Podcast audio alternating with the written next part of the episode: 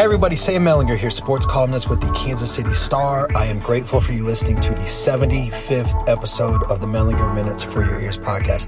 According to Google, proper gift for a 75th anniversary is either diamond or platinum. I'm low maintenance. Either way, you pick, send it along. We're going to be worth your time again this week, and this time with a bit of a different show format. We're going to start off with something that's about sports, but also like just more about life and other stuff than we usually do here. And because this really feels like a week in and around Kansas City where we've all got a lot to say. Um, the show this week, we're going to double up on the questions this week and uh, and skip the the third section that we usually do. So just feels like the right time for it, you know. So okay, um, the top here. This is sort of about Chris and Angie Long privately funding a, a $70 million, 11,000 seat stadium at Berkley Park downtown. It's sort of about the Royals' continued exploration of building a new ballpark somewhere downtown. But I think it's just as much about how we all kind of go about our lives. And look, like I said, this is going to be a different show than usual, and that starts here. And uh, full transparency, I feel like I need to make at least two points uh, before I start. The first, um, I'm feeling like I'm trying to thread a little bit of a needle here, just being honest, because I've, I've got a point that I believe from like in my bones, you know what I mean? Just deep within my soul. But I'm also wanting to make sure that none of this comes off as preachy, um, because that's not the intent. That's not what's in my mind. Um, I don't think I'm qualified to be preachy. I'm certainly not interested in being preachy. So I, I, I hope that if we get close to that line, you know, just give me the benefit of the doubt, if you would. Um, the second piece here, I I'm sure I've been guilty of what I'm about to speak against. So I want that up front that, you know, I'm a work in progress, right? Like I think we all are. Um, so maybe this is um, all as much about reminding myself and putting it out there for my own accountability as anything else. So okay, there's been a lot of talk about downtown stadiums, right? First the Royals announcement and then with what the Longs finished this week. And uh, one of the things about America in 2021 is that anything that hits remotely close to a cultural feel or taps into the way people live their lives just instantly becomes this sort of major debate, you know, and it usually doesn't go pleasantly. And so most of you know this, but I'll just say it here anyway, just to get it out there. Um, I love downtowns. Um, I love cities. I love the energy that's created, the creativity, the sense of action and awe. Like I've just, I've been this way my whole life, you know, and it probably started when I grew up um, in a pretty small town, but we'd go visit my grandparents in Chicago a few times a year, and I was just enthralled with with all of it, and that never left. And I've lived in just about every way Kansas Citians can live, right? Like, um, you know, apartment with college friends, outer ring suburbs, downtown, and now in a you know single family type neighborhood that's closer to the middle of the metro. And there are parts of each one of these experiences that I love, you know, and and parts that aren't perfect. And if I'm being fully honest, I would have to admit that I'm like frustrated with myself that I've had this set of life experiences and now have something of a platform to talk about things in Kansas City, and I still sometimes feel myself slipping into that mode of, you know, sort of my current worldview is correct and other people need to get on board, right? Like I, am frustrated that I, I can feel myself slipping towards that, so I need to stop because it's it's BS, you know, and I'll continue to try to keep that front of mind, and I hope you'll help me because we're at a really important and transformative point in Kansas City history right now. Maybe that sounds hyperbolic, but you tell me when we've ever had downtown changing this rapidly. You know, one stadium being built, streetcar installed and used heavily, and now expanded. Um, you know, new downtown ballpark being explored, new airport terminal, um, at least some involvement in North America's presentation of the World Cup, uh, which we'll hit on again later. Uh, potentially even hosting games. I mean, we've got like all this energy and momentum going, and I hope we all do our part to protect that and to build on it because it's good for all of us. And, and I mean that literally. Like, it's good for all of us, whether you live downtown or by the plaza, whether you live in Blue Springs or Bonner Springs, whether you live on the east side, whether you live in Olathe, whether you live in South Kansas City, the Northland, like wherever you live, and, and even whether you like if you live somewhere else, right? And you just visit here um, a couple times a year, even if you just used to live here, feel some connection to Kansas City and just want to see it thrive. Like the stuff that we've got going on is good for all of us. The, you know the momentum, the progress, the energy. I just I, I I hope we can work together to have like honest conversations about how to keep that going. And when I say honest, I mean that some people who don't go downtown much need to not cite crime statistics in Kansas City, Missouri, and be fooled into thinking that those things are downtown. There's a real problem with crime in Kansas City. Um, I don't think anyone would argue against that. But the heaviest areas are not really that particularly close to downtown. And when I say honest, I mean that some people who live or work or both downtown need to keep in mind that Kansas City is like Kansas City in is something that a lot of us can call ourselves with pride, even if we pay income tax in Kansas or live in Liberty or whatever. Like we just we need to understand that without people who live outside the 435 loop, like we're less of a city, right? Like we're less major league, we're smaller, we're less important. And it takes all of us is what I'm saying. And and I think that the pride that a lot of us have in Kansas City, no matter where we live specifically, the pride that a lot of us have in Kansas City is one of the best parts of living here. And we see it most obviously around our sports teams, but we also have a lot of like inherent challenges with that because of the geographical divides and, you know, unfortunately how segregated neighborhoods and parts of the metro can be. And, and here I'm not just talking about racial segregation. I'm talking about like income levels and even more just like general world views, you know, because it's entirely reasonable for somebody who's never heard of Berkley Park or been there to wonder where it is or what that area is like. It is entirely reasonable for someone who lives in Overland Park or Parkville or whatever and who's been used to and comfortable with following 435 around to the stadiums.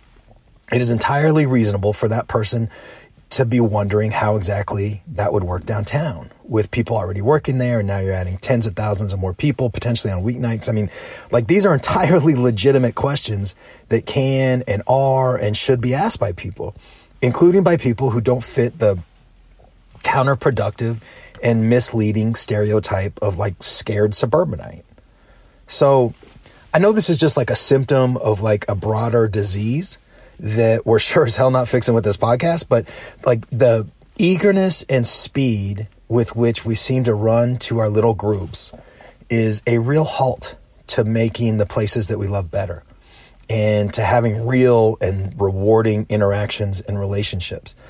Like, look, I don't know what it's like to live in other places, um, other cities around the country. I'm sure there's some of this everywhere. But I also think it's probably felt deeper and a bigger challenge here because we're literally divided by a state line that sets in motion all of these dominoes. You know, um, from you know one side of the state line stealing business from the other, and you know Jackson County carrying the freight on you know tax support and everything else. I just I hope we can all try to be a little more open minded and a little more forgiving of disagreement because none of this works with just like a small subset of Kansas City pushing.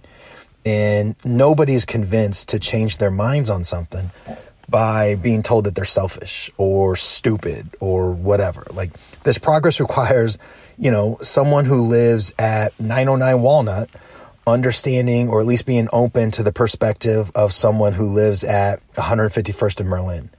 And it requires someone who lives in Blue Springs to think beyond their own inherent convenience. You know what I mean? So like Kansas City is like, it, it's a great place and we can all choose to live anywhere.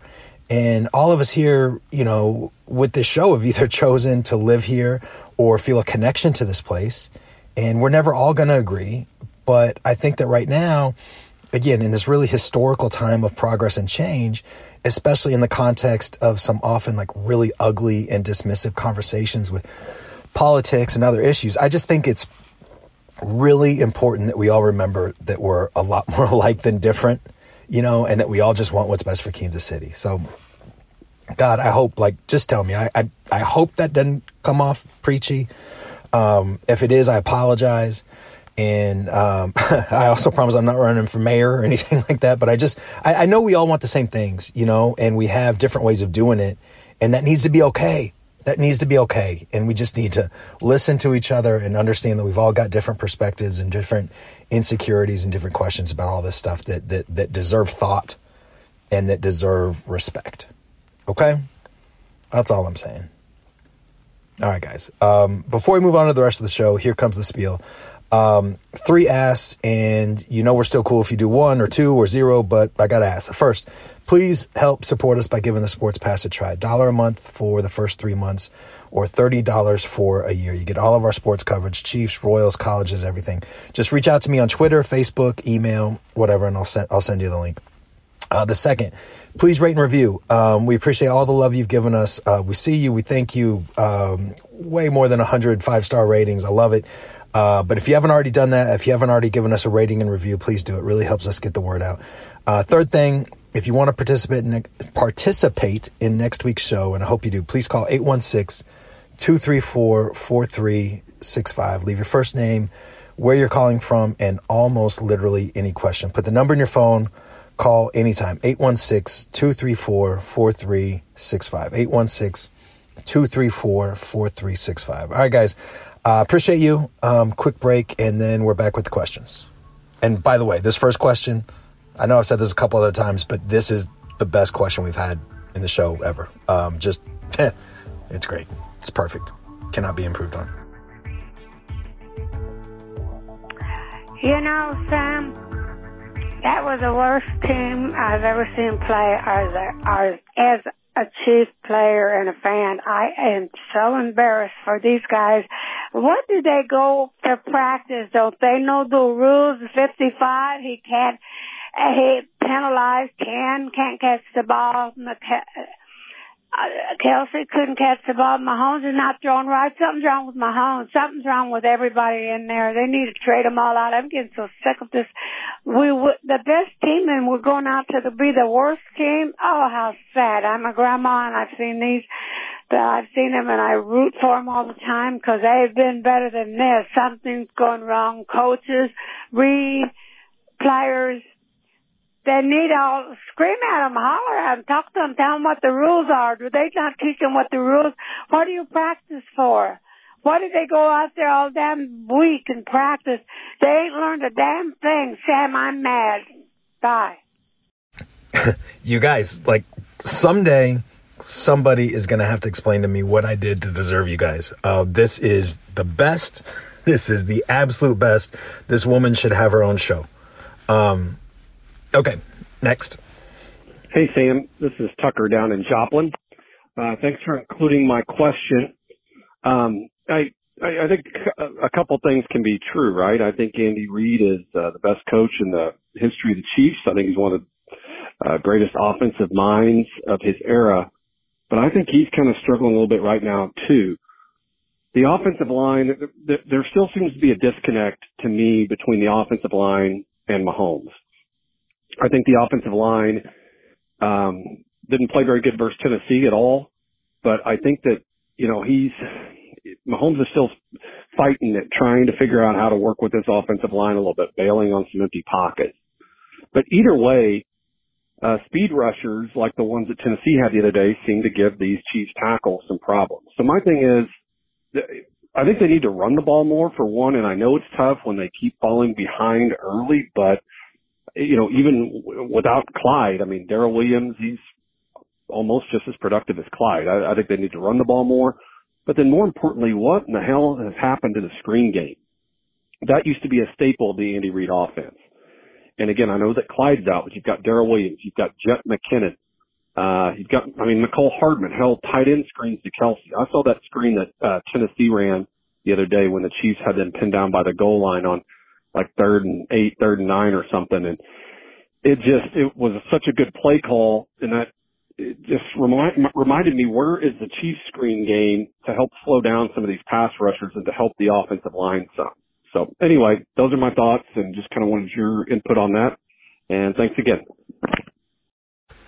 Okay, so there was a lot of questions about the offensive line this week, so I wanted to make sure that we hit this pretty high. Um, by the way, none of the comments about the offensive line were positive. And we all see these things differently, but I, I, I have to tell you that watching that game live in Nashville, I thought the a- offensive line was just getting destroyed. And I think a lot of you would have agreed with that, right? And then because you guys have real jobs and I have my job, like I went and rewatched the game a time or two. And I have to say that a lot of what looked like the line getting worked was actually as much and sometimes more to do with the quarterback. And I put one of these clips in the written minutes this week, and obviously I, I hope you check it out because it's fairly indicative of what's happened more than I think a lot of people realize. You know, the pass rusher in front of Brown gets around him on the edge, you know, on on on Mahomes' backside and Mahomes breaks out to his right and scrambles, and the play was sort of gone before it had a chance. And I'm telling you that watching that snap live, I shook my head at how slow Brown is um, and all of it.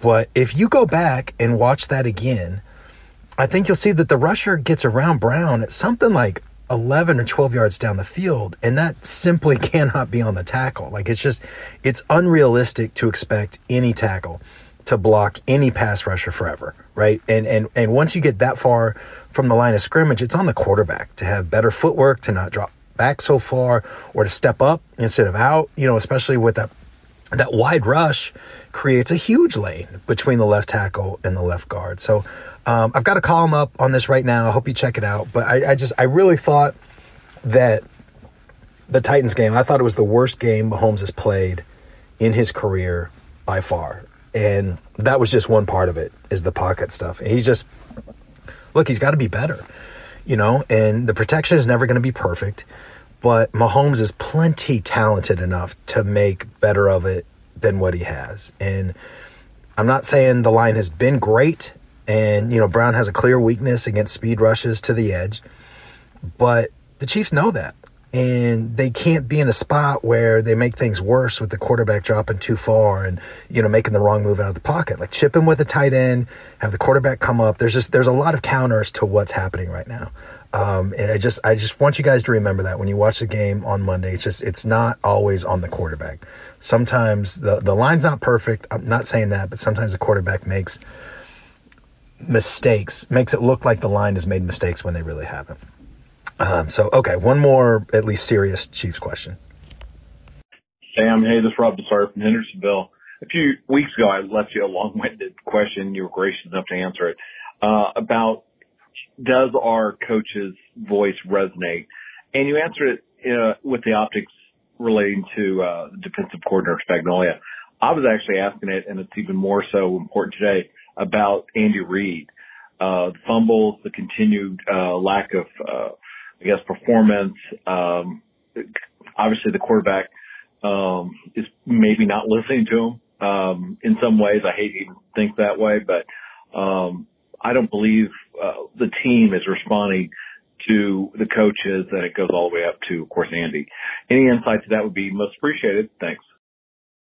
I hear you, and it sure doesn't seem like it at times, right? Like the the turnovers are just inexplicable, and you guys know how often and how strongly things change in the NFL. And for eight out of eight years, Andy Reid's Chiefs have been better than league average on turnover rate and usually way better than league average, usually near the top. So, and now we're seven games into the season, which isn't early anymore, and they have five more turnovers than anybody else in the league. Not just that, but in seven games, they've already turned it over more than they did all of last season.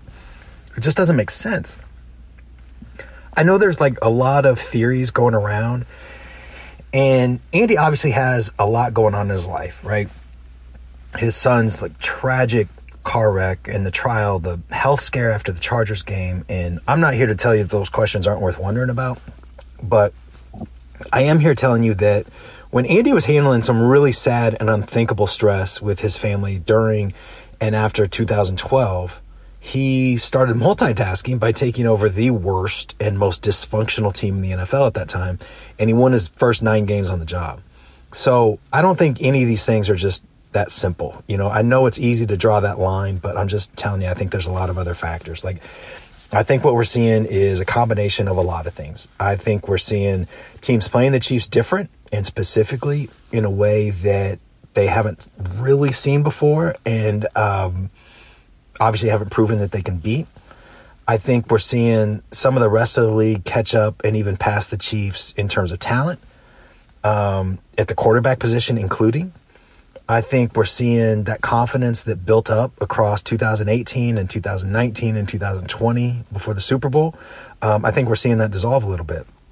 Um, I think, and, and, and this is hindsight because I certainly didn't feel this way in real time, but I think we're seeing perhaps too much feeling that the Super Bowl loss was just about the offensive line and not enough energy put toward fixing other areas you know, and, and I think we're seeing the quarterback panic a little bit, like feeling some pressure to make up for, for all that stuff going on.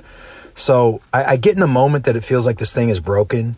And, you know, toward that end, I would just tell you that it might get worse before it gets better with the Packers, Raiders, and Cowboys games coming up after Monday. But I'm still of the mind that this is seven games and that it's not all terrible and that Andy Reid has as clear a record as possible about being able to lead and being able to win when people didn't think it could happen. You know, like I'm, I would remind you that in 2015, this team started one and five. And a lot of people wanted the coaches fired then too. Um, but then they won 11 straight games, including the first playoff win in 20 some years. So again, I, I'm not telling you that this thing will get turned around immediately or that they'll be back in the Super Bowl or even the playoffs because I don't know that. But I do know that there's enough here to believe things will get better, you know? And look, I think this is weird, but I think like Monday night, I've just been thinking about this, and I think Monday night is going to be the first game that I've ever been to in more than a decade covering the Chiefs where even a blowout win won't really move the needle or generate much confidence. You know what I mean? Um, so anyway, uh, look, speaking of Monday night game, um, let's, uh, let's lighten the mood a little bit. Hey, Sam, uh, Phil calling from Sioux Falls and have a question for you. Um, I'm planning on heading down to Kansas City for this Monday night's game between the Chiefs and the Giants.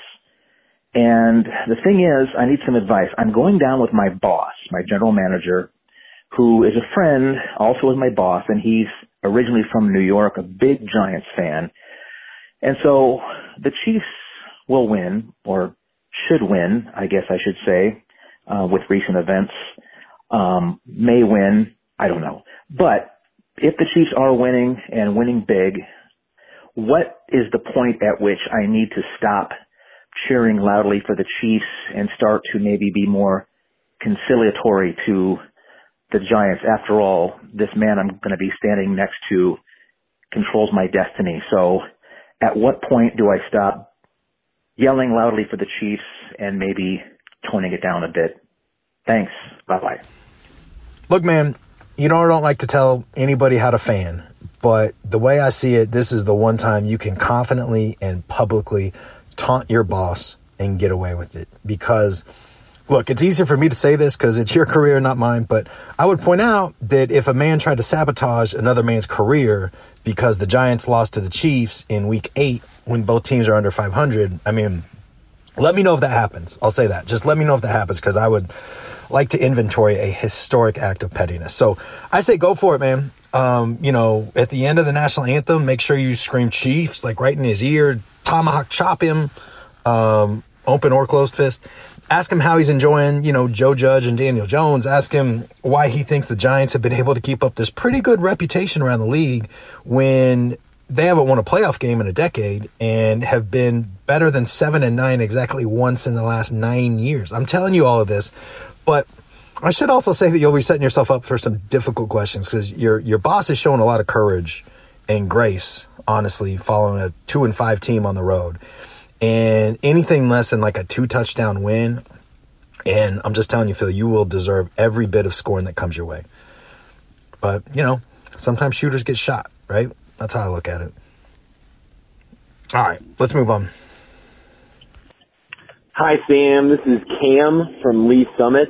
Um, just calling with hoop season getting ready to start up. I noticed uh, you had mentioned some things on social media. Maybe you had seen uh, Carrington's production of Pembroke to Paseo. Um, you know, I'm a I'm a hoops junkie from Kansas City. I actually followed that Liberty team 1998. I was a little kid, going from gym to gym, watching that team roll to a state championship and things like that. I was just curious with hoop season getting ready to gear up at the high school level and the college level and already here at the NBA level.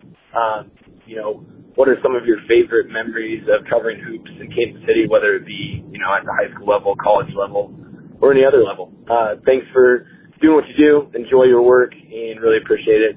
Hope to hear your answers soon on the podcast. Thanks. Bye.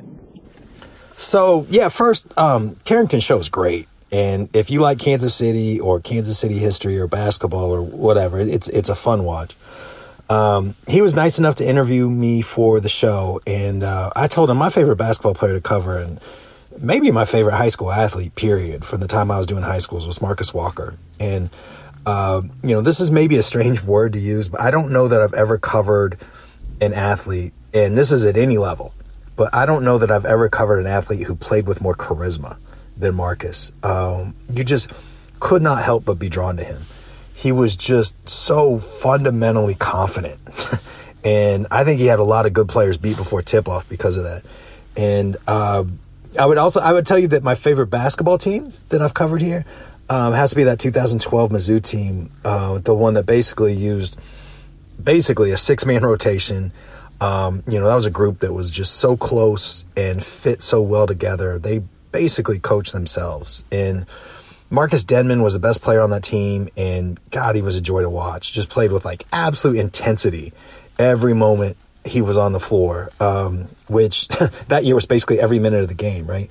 Um, that team was all perimeter, you know, Denmon and Kim English, Michael Dixon, the Pressey brothers doing their thing, like penetration and ball movement and shooting and all that. And then Ricardo Ratliffe, usually outsized in the middle, but, you know, getting his fair share of, of rebounds and um, and doing his thing in that space. So, you know, look, this whole like us against the world thing is almost always played out in sports, but that group had some legitimacy to it because Mike Anderson left them. And, you know, the Frank Haith hire was like mocked by a lot of people. And there was anger, especially here in Kansas City, that Mizzou was leaving for the SEC at that time. That was their, their, their last year in the Big 12. They won the Big 12 tournament that year, chanted SEC on the way out, right? Um, and it's just, it's not as easy as it sounds to use all of that kind of energy productively and not let it create problems. And that group did it and did it successfully and did it in just such a beautiful way. Um, and look, I, I know that people just say like Norfolk State when, um, you know, when that team is brought up, but the NCAA tournament is wild. And I don't care what anybody says. That was one of the best five or so teams in the country that year. Um, okay. One more question. Here you go, guys. Hey, this is Garrett from Lenexa, Kansas. And my question to you is, what do you think the chances are of Kansas City being the spot of the World Cup in 2026? And uh, would you go for it? Do you support it? Do you think it's a good idea for the city? So, Gary, it's, it's it's a good question. Something a lot of people have been wondering, and I just don't have a good feel for it. You know, and um, a good feel for the the chances of us landing games. Um, I've heard people involved call it 50-50 to host games. I've heard people involved express a ton of confidence. I've heard people involved who are worried about being left out. Um, and and again, like when I say left out, I want to be specific here and say I'm talking about games. I'm going in with the assumption that we are a lock to have base camps here. And I, I guess I have enough Kansas City insecurity in me to wonder if FIFA will see a relatively small market that's really well positioned both geographically and with facilities to host several teams for base camps and think you should just be happy with that. I also wonder how excited the Chiefs are to have, you know, just physically change Arrowhead in a summer and then retrofit it back for football. Uh, I hope I'm wrong about all this. I hope this is just paranoia, um, but that's where I'm at. Um, but as for whether it's a good idea, like you guys, um, it'll be the biggest and best thing Kansas City has ever had, and not by a small amount. Um, you probably know that I am naturally skeptical about financial impact estimates, uh, and I am. But for me, the World Cup is an exception, maybe the only exception, just because of the national and international exposure. You know, the fact that so many of the people interested in watching and being part of the World Cup are coming from outside of that specific market, you know, often outside of the country. I just, I, I think that stuff matters. I think it matters to show people what we're about. and to maybe push back on some outdated stereotypes people might have about Kansas City or the Midwest. Um, you know, continue to show people the truth about, you know, kind of what and who we are. Look, we, we all look at things through our own lens. So I, I know this isn't something a lot of people should or do think about, but that's the kind of event that can turn kids into lifelong sports or soccer fans. It can forever change the perceptions of how people see and think about Kansas City. It's just, it's a really, really big deal. And, um, like, when's the last time Kansas City hosted an event that was so big that even if you're not interested in that event, you can take a three week vacation and have it paid for and probably more by putting your house on VRBO or whatever. You know, like I'm just, this is impossible to overstate. Like the stakes are enormous and, you know, long winding road here, but I'm glad that we got to a place where we can finish the show on a positive. Um, I really am. I appreciate you guys every week, but this week more than most, it just feels like we're work, we're working through some stuff together. You know what I mean? So, all right, guys, uh, that's the show. Uh, thanks to everybody who called in, even those we couldn't get to. Thanks to Monty Davis. Monty, thank you for putting all this together. And as always, the biggest thanks to you guys for li- listening, for joining, letting us be a small part of your life. Um, all right, guys, have a great weekend. Be kind.